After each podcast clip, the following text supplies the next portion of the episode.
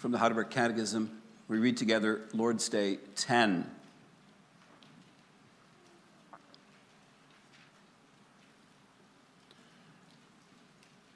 What do you understand by the providence of God? Uh, God's providence is his almighty and ever present power, whereby, as with his hand, he still upholds heaven and earth and all creatures, and so governs them that leaf and blade, rain and drought, fruitful and barren years, food and drink, health and sickness, riches and poverty, indeed, all things come to us not by chance, but by his fatherly hand. What does it benefit us to know that God has created all things and still upholds them by his providence? We can be patient in adversity, thankful in prosperity.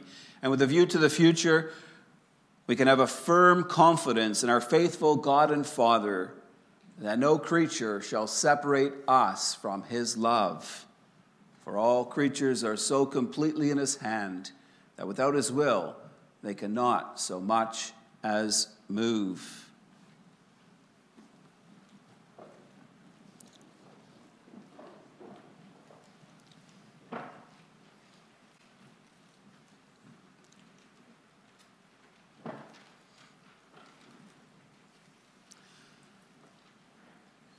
Beloved congregation of our Lord Jesus Christ, uh, why do bad things happen to good people?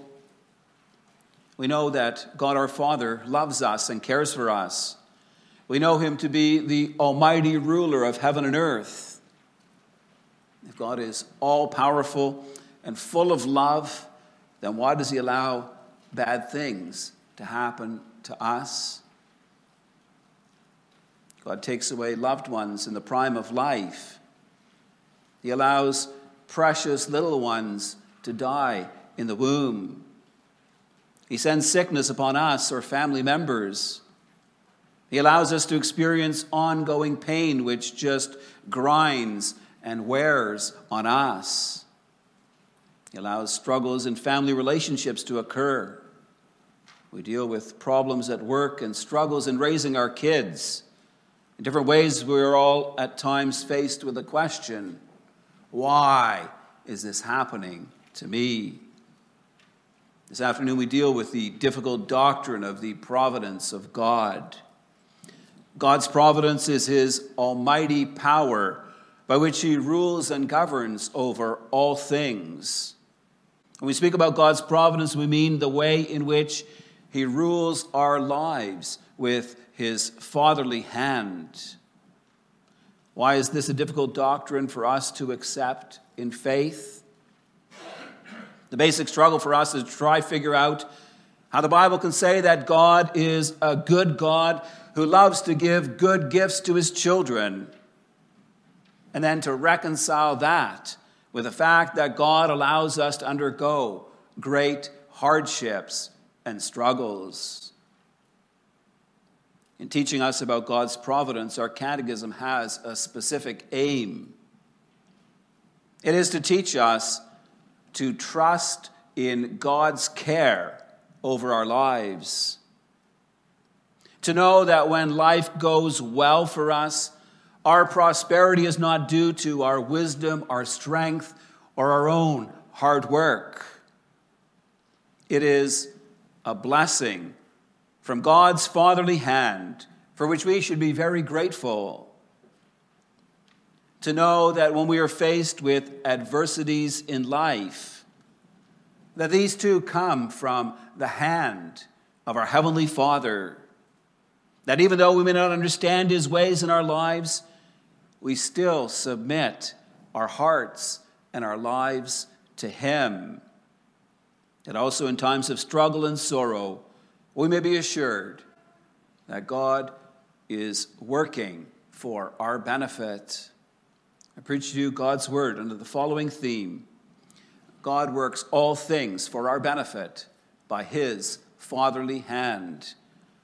We'll consider the struggles we face from the problem of evil and the comfort we receive from God's gracious care. In Lord's Day 10, we confess the sovereignty of God Not only is he the almighty creator of heaven and earth and all that's in them, he also upholds and governs them by his eternal counsel and providence. God's rule over this world is absolute. He so governs life that leaf and blade, rain and drought, fruitful and barren years, food and drink, health and sickness, riches and poverty, indeed, all things come to us not by chance, but by His fatherly hand. Please know, beloved, that God does not just rule and govern over the good things in life. Our catechism specifically notes that God upholds heaven and earth and all creatures and so governs them, that also drought, barren years, sickness, and poverty come from His almighty hand. We ask, how does that fit with the fact that God is a good God? How does it fit with God's promises that He loves us with a deep and an abiding love? Those are real questions, beloved. They are not just theological, where our keen minds try to understand. When we go through hardships and adversity, when we suffer pain and sorrow, these questions become real. A couple weeks ago, there was a massive earthquake in Turkey.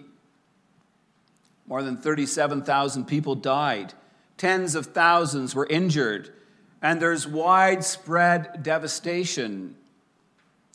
You can see the images of rubble on TV and hear the cries of those who lost homes and loved ones.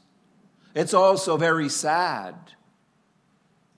Yet we know that this earthquake did not happen outside of God's control. What we often refer to as natural disasters are acts of God. God rules over the heavens and the earth and all that's in them. He sent this earthquake. But why, we ask? How can a good God send an earthquake and allow such devastation? The first thing that we need to acknowledge is that all the misery there is on this earth is a result of sin. The fall into sin brought God's curse on us as people. Because of the fall into sin, we experience pain, sickness, suffering, and ultimately death. Yet sin has not just affected us as human beings. Because of man's sin, God cursed the ground so it would produce thorns and thistles. It was only in the sweat of his brow that man would be able to produce food. The result of God's curse is that the whole creation groans like a woman in labor. It's one of the reasons that we experience hurricanes and tornadoes, floods and drought, earthquakes and tsunamis. At times, God may directly intervene into world events to punish people for their wickedness. We know that in the Old Covenant, when Israel rebelled against the Lord and served other gods, he sent the curses of the covenant upon them. He withheld rain and so caused drought and famine. He sent Israel's enemies and allowed them victory in war as a chastisement of his covenant people. When you read through Revelation, the Lord makes clear he will send his wrath on the wicked through war, famine, plague, and natural disasters. Part of God's purpose in sending judgments is to call people to repentance and life. And so, beloved, when we undergo suffering, it's good for us to examine our hearts and our lives. Could it be that God is bringing hard times upon me because of ongoing sin in my life? Are there sins from which I have not repented? Do I need to humble myself before God in prayer, honestly confessing my waywardness and disobedience before Him? Are there people in my life that I've sinned against, to whom I need to confess my wrongdoing, and from whom I need to seek forgiveness? As a loving Father, God will discipline us for our good to draw us into a wholesome relationship with Him. Beloved, we know that not every situation of hardship or trouble in this life is, intent, is intended as discipline from God. Getting into a car accident does not mean that God is chastising you.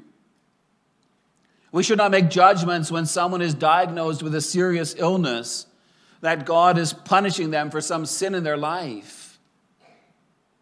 Stress at work, financial hardships, and relationship struggles may simply be part of our fallen condition.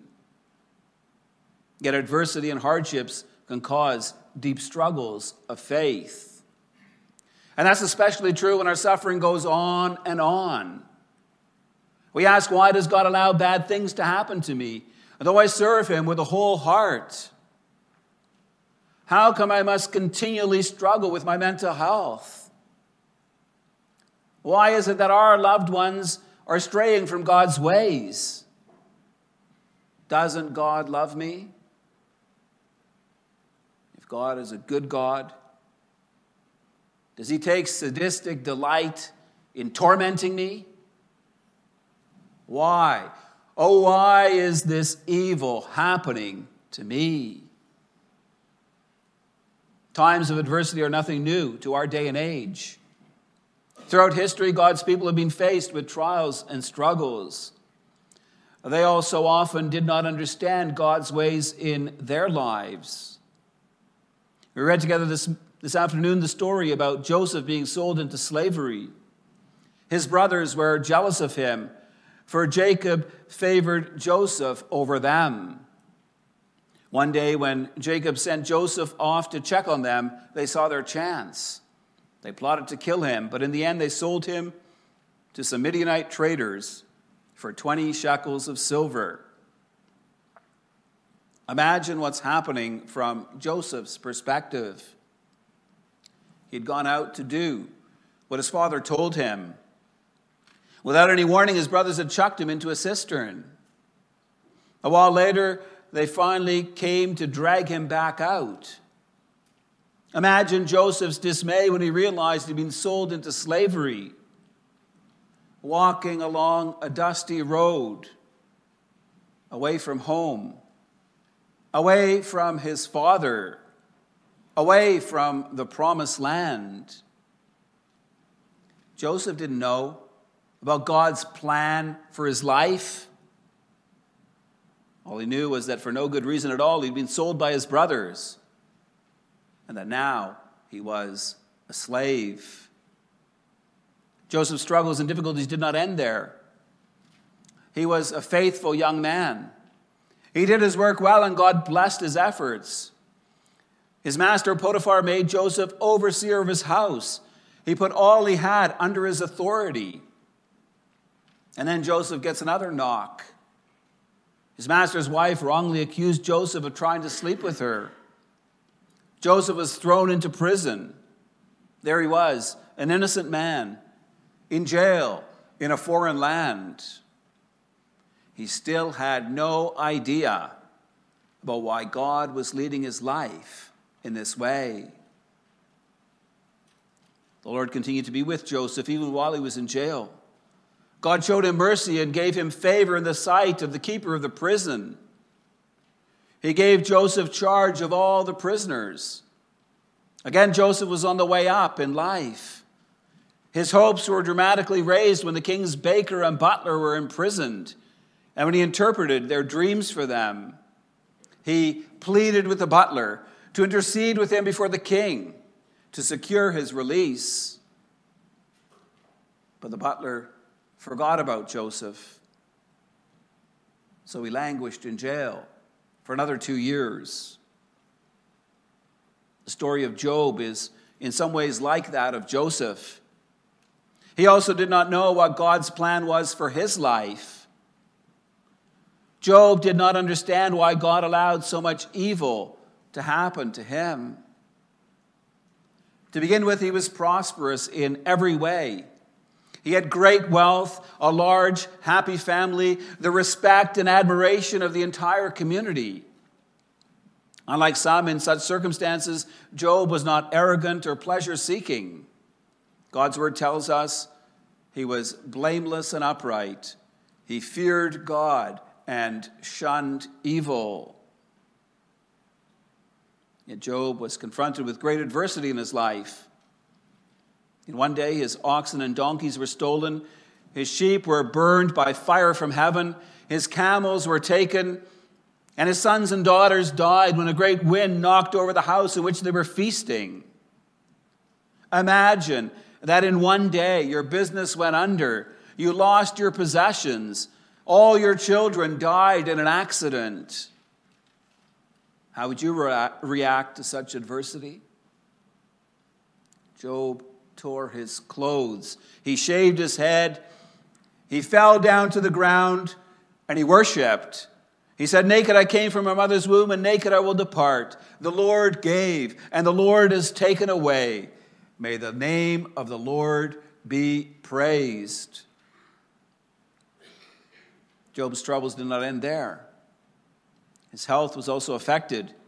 He suffered from painful sores all over his body. To top it all off, his wife too turned against him. She encouraged him to curse God and die. Job's friends came to comfort him. At first, they were silent for seven days, for they saw that his grief was great. Yet after this, they harassed and they tormented him. And they told him that he was being chastised by God. They were convinced that he had committed some great sin to be punished in this way. They continually urged him to repent, to confess his sins, and so receive relief from God.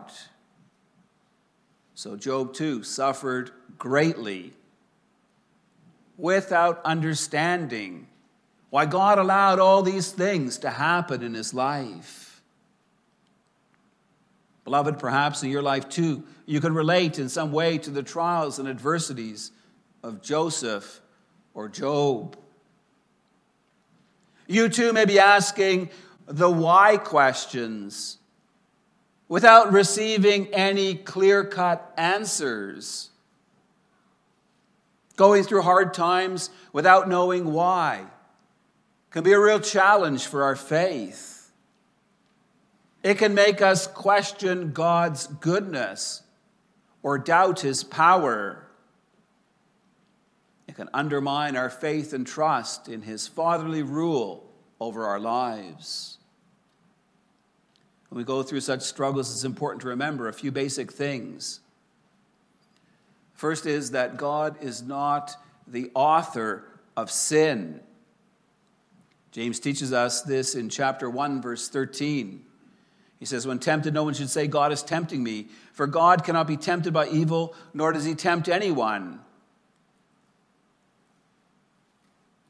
John says in 1 John 2, verse 16, that everything in the world, the cravings of the sinful man, the lust of his eyes, and the boasting of what he has and does, comes not from the Father, but from the world. Evil is a result of the fall into sin. While God remains fully in control of all of our lives, we cannot charge him with being responsible for sin. The second thing we need to remember is that God's power and goodness are great, that they are beyond our understanding. God executes his work in a most excellent and just manner, even when devils and wicked men act unjustly. God allowed Satan to do what he wanted in the life of Job. He used the Assyrians as the rod of his anger to punish the wickedness of his people Israel. Yet, although God uses the works of devils and wicked men to accomplish his purposes, they are still fully responsible for their own deeds. these considerations do not provide us with complete answers to the problem of suffering, but they do help to set some limits. We may know that God is not the author of sin. We also be assured of the fact that God remains fully in control, even when we suffer under the attacks of Satan or wicked men. We'll deal with our questions and struggles further in our second point and I will consider the comfort we receive from God's gracious care. It's important for us to realize that all that happens to us in life is under the controlling hand of God. The things that happen around us and to us are not random events that come about by chance. God has a plan for each of our lives. It's clear from David's confession in Psalm 139.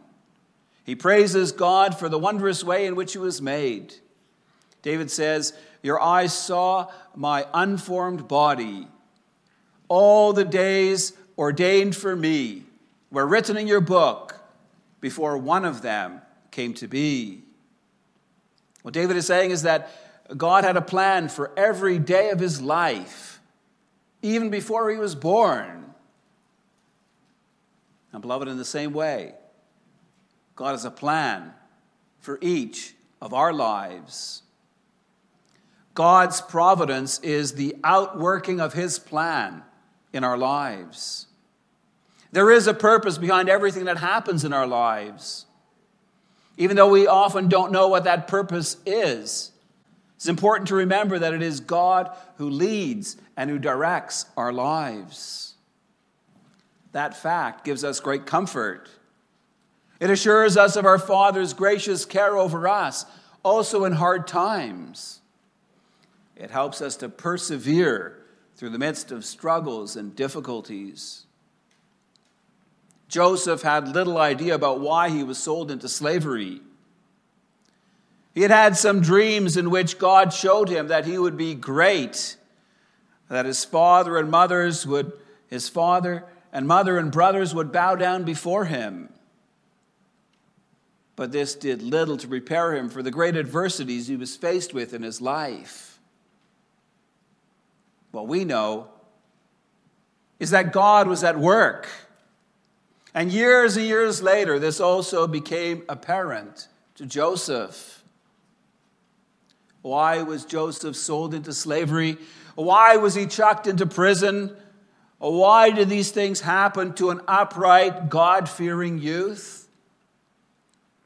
Our Bible reading from Genesis 45 makes the answer clear. Joseph told his brothers, Do not be distressed and do not be angry with yourselves for selling me here, because it was to save lives that God sent me ahead of you. For two years now, there's been a great famine in the land, and for the next five years, there will not be plowing and reaping. But God sent me ahead of you to preserve for you a remnant on earth and to save your lives by a great deliverance. So then it was not you who sent me here, but God. If we look at this whole situation, we see that Joseph suffered great adversity because of the sin of his brothers. They were guilty of sin against the eighth commandment. They kidnapped their brother and sold him into slavery. They caused the loss of his freedom. They took away the innocence of his youth.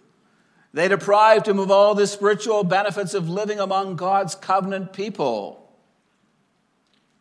Yet through their sinful actions, God was at work. In Genesis 50, verse 20, Joseph tells his brothers, You intended to harm me, but God intended it for good to accomplish what is now being done the saving of many lives. God sent Joseph to Egypt to prepare food for his chosen people during the seven years of famine. Job also struggled with great adversity without understanding why. The book of Job reveals to us what is going on behind the scenes in our daily lives. It shows us how Satan is behind many of the situations we're confronted with in life. often we don't realize that this is the case in our own lives. Well, neither did Job. Job did not know that Satan presented himself before the Lord in heaven. Job did not know how the Lord had spoken highly of him, that the Lord saw him as a blameless and upright man, one who feared God and shunned evil. Job didn't know that Satan accused him of serving God simply because God gave him prosperity. He certainly did not know that God gave Satan power over all his possessions and that he later allowed Satan to take away his health. Job lost all his possessions, his children, his health, the spiritual support of his wife. And he did not know why. We know that Satan was tempting Job and that God was testing him. We know this because God reveals it to us in His Word. Yet Job did not understand this. And in the same way, we often do not understand what's happening in our own lives. We don't know why the Lord brings financial hardship upon us. We don't know why He allows us to suffer with poor health. We don't know why He causes us to struggle in family relationships. Is Satan tempting us? Well, most likely. But why does God allow him to do this? It's a question we cannot answer with any certainty. For the Lord does not tell us why specific things happen to us in life. What God's word does make clear is that God is at work in each of our lives. He brings His plans to fruition. We should not become discouraged when we're faced with trouble. James writes in his letter Consider it pure joy, my brothers, whenever you face trials of many kinds, because you know that the testing of your faith produces perseverance. Paul writes in Romans 5 about how we are to rejoice in our sufferings because we know that suffering produces perseverance, perseverance, character, and character, hope. From these passages, we learn that at times God brings difficulties upon us to help us grow through them. Suffering is hard, but it also refines us. Athletes know that we need to go through pain to experience gain. Well, that applies to every area of our lives. Most of us don't learn much from the good times in life. Good times often make us cocky, they teach us to be self assured. It is the hard times that humble us, that teach us to be dependent on God maturity in faith and maturity in life come from going through hardships and struggles.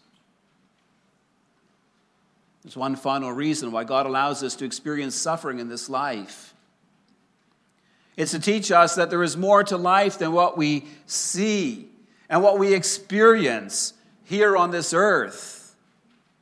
It's to remind us that we are pilgrims on a journey to our eternal homeland.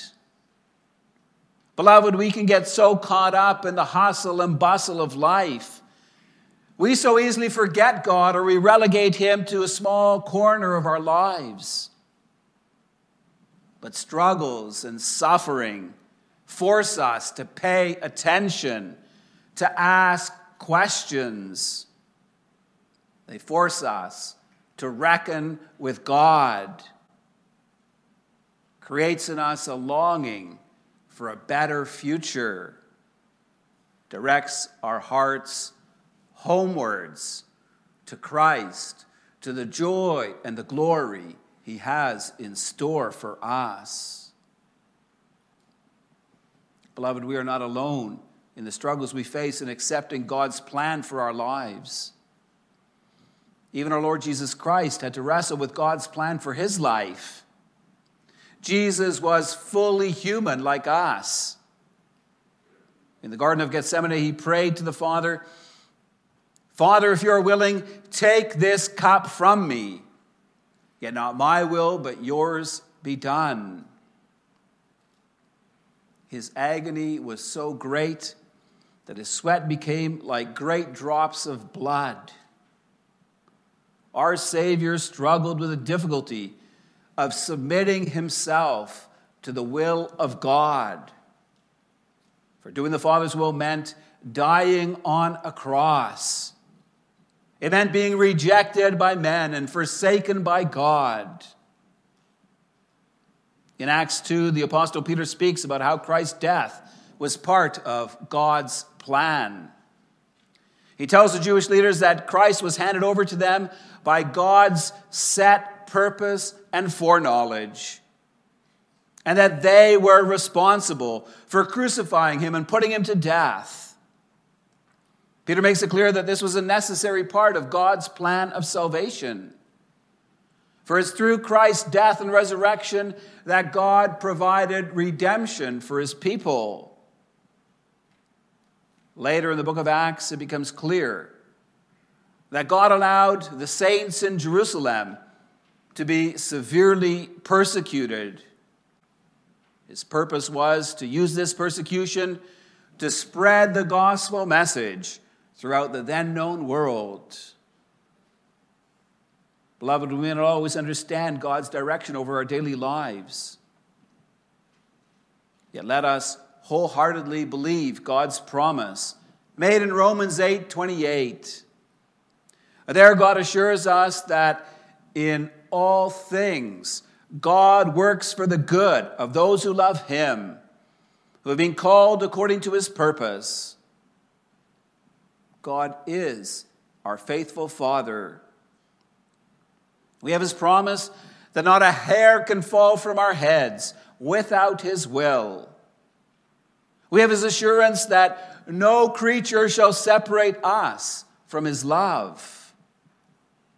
God's providential care covers all circumstances, it covers the whole of our lives. That gives us great comfort. You ever seen a model railway with a dozen or so different trains running on it at the same time. What struck me about one such setup was the skill of the designer in allowing all these different trains to operate at the same time. They crossed in front of one another, they passed over and by each other, and yet they never crashed. Now think about the way in which God directs our lives. There are billions of people in this world. And God has a plan for each minute of each day, for each of our lives. He knows about every single interaction that we've ever had or will have with any other person. He's in control of everything that happens throughout this entire universe. And the whole point of his plan is to save us. In Ephesians 3, the Apostle Paul speaks about how wide and long and high and deep Christ's love is. Christ loves us, even when we fall short of God's will. Think of what Paul writes in Romans 5. He says that Christ died for the ungodly. God's love is seen in that while we were still sinners, Christ died for us.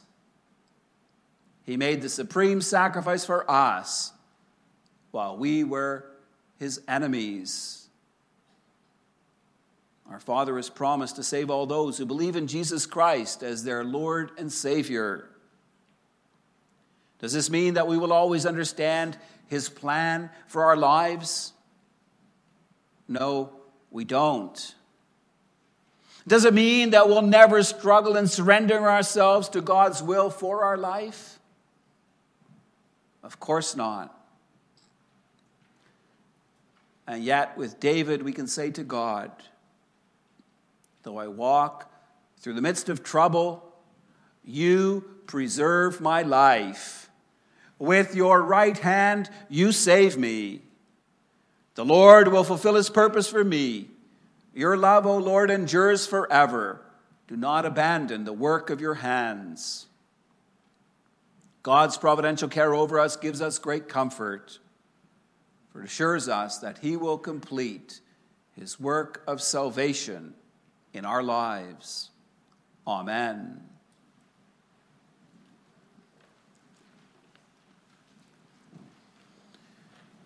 In response to the gospel message, let's rise and sing when peace like a river.